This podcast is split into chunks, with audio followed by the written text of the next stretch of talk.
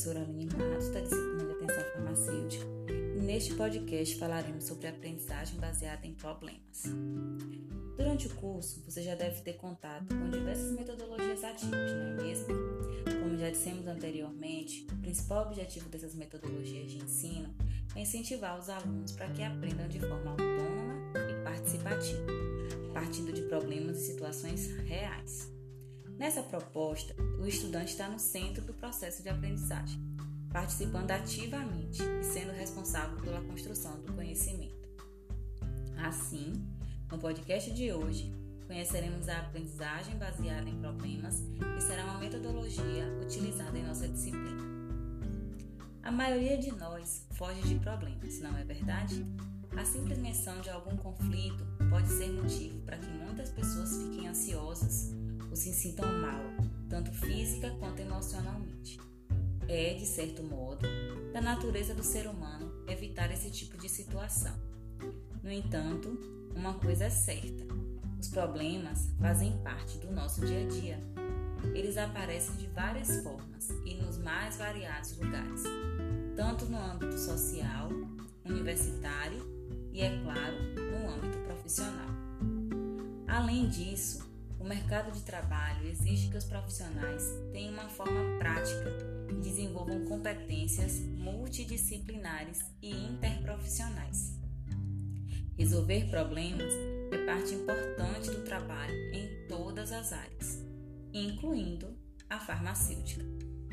A aprendizagem baseada em problemas é uma metodologia voltada para a construção do conhecimento por meio da resolução de situações reais essa é uma inovação muito interessante e que vem sendo utilizada com bastante sucesso mundo afora.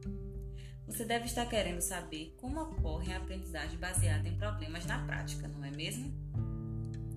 Nesse tipo de metodologia, são apresentados problemas cotidianos e, a partir deles, os conhecimentos são ensinados simultaneamente. Assim, para a resolução dos problemas, você precisará dos conhecimentos que foram construídos durante toda a nossa disciplina e também em outras disciplinas do curso. Para tanto, vocês irão analisar o problema recebido e serão participantes ativos no processo de resolução dos problemas. É interessante que em cada resolução sejam vistos os prós, os contras, as consequências para facilitar a escolha.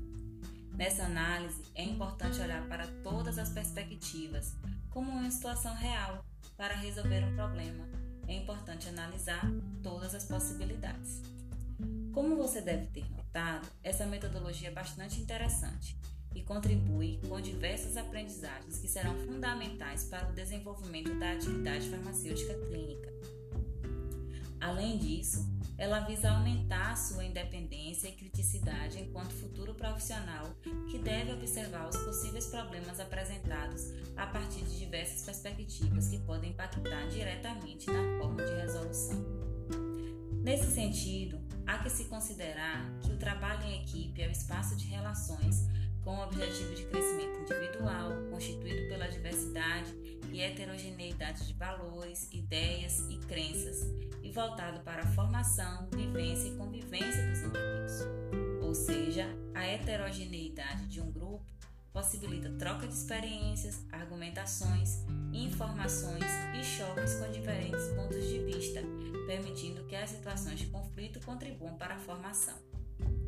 Em um podcast anterior, trabalhamos com a aprendizagem baseada em projetos e você deve estar se perguntando diferença entre aprendizagem baseada em projetos e aprendizagem baseada em problemas. Embora o desenvolvimento de um projeto geralmente ocorra com a resolução de problemas, uma metodologia tem como foco o problema e a outra o projeto. Ambas têm como foco o ensino centrado no aluno e a aprendizagem colaborativa e participativa. Em geral, a terminologia aprendizagem baseada em projeto é aplicada a modalidades em que existe um produto como resultado. A aprendizagem baseada em problemas, por sua vez, tende a ser algo mais curto, em que uma situação hipotética é apresentada sob a forma de caso clínico, tentando reproduzir uma problemática possivelmente encontrada no ambiente profissional e que carece de uma resolução prática.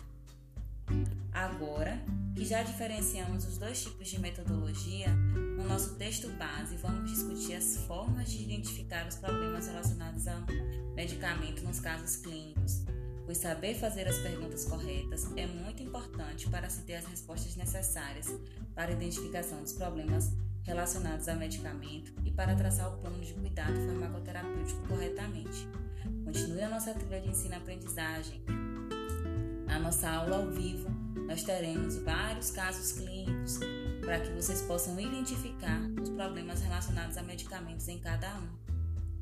Aguardo vocês para nossa aula. Até mais!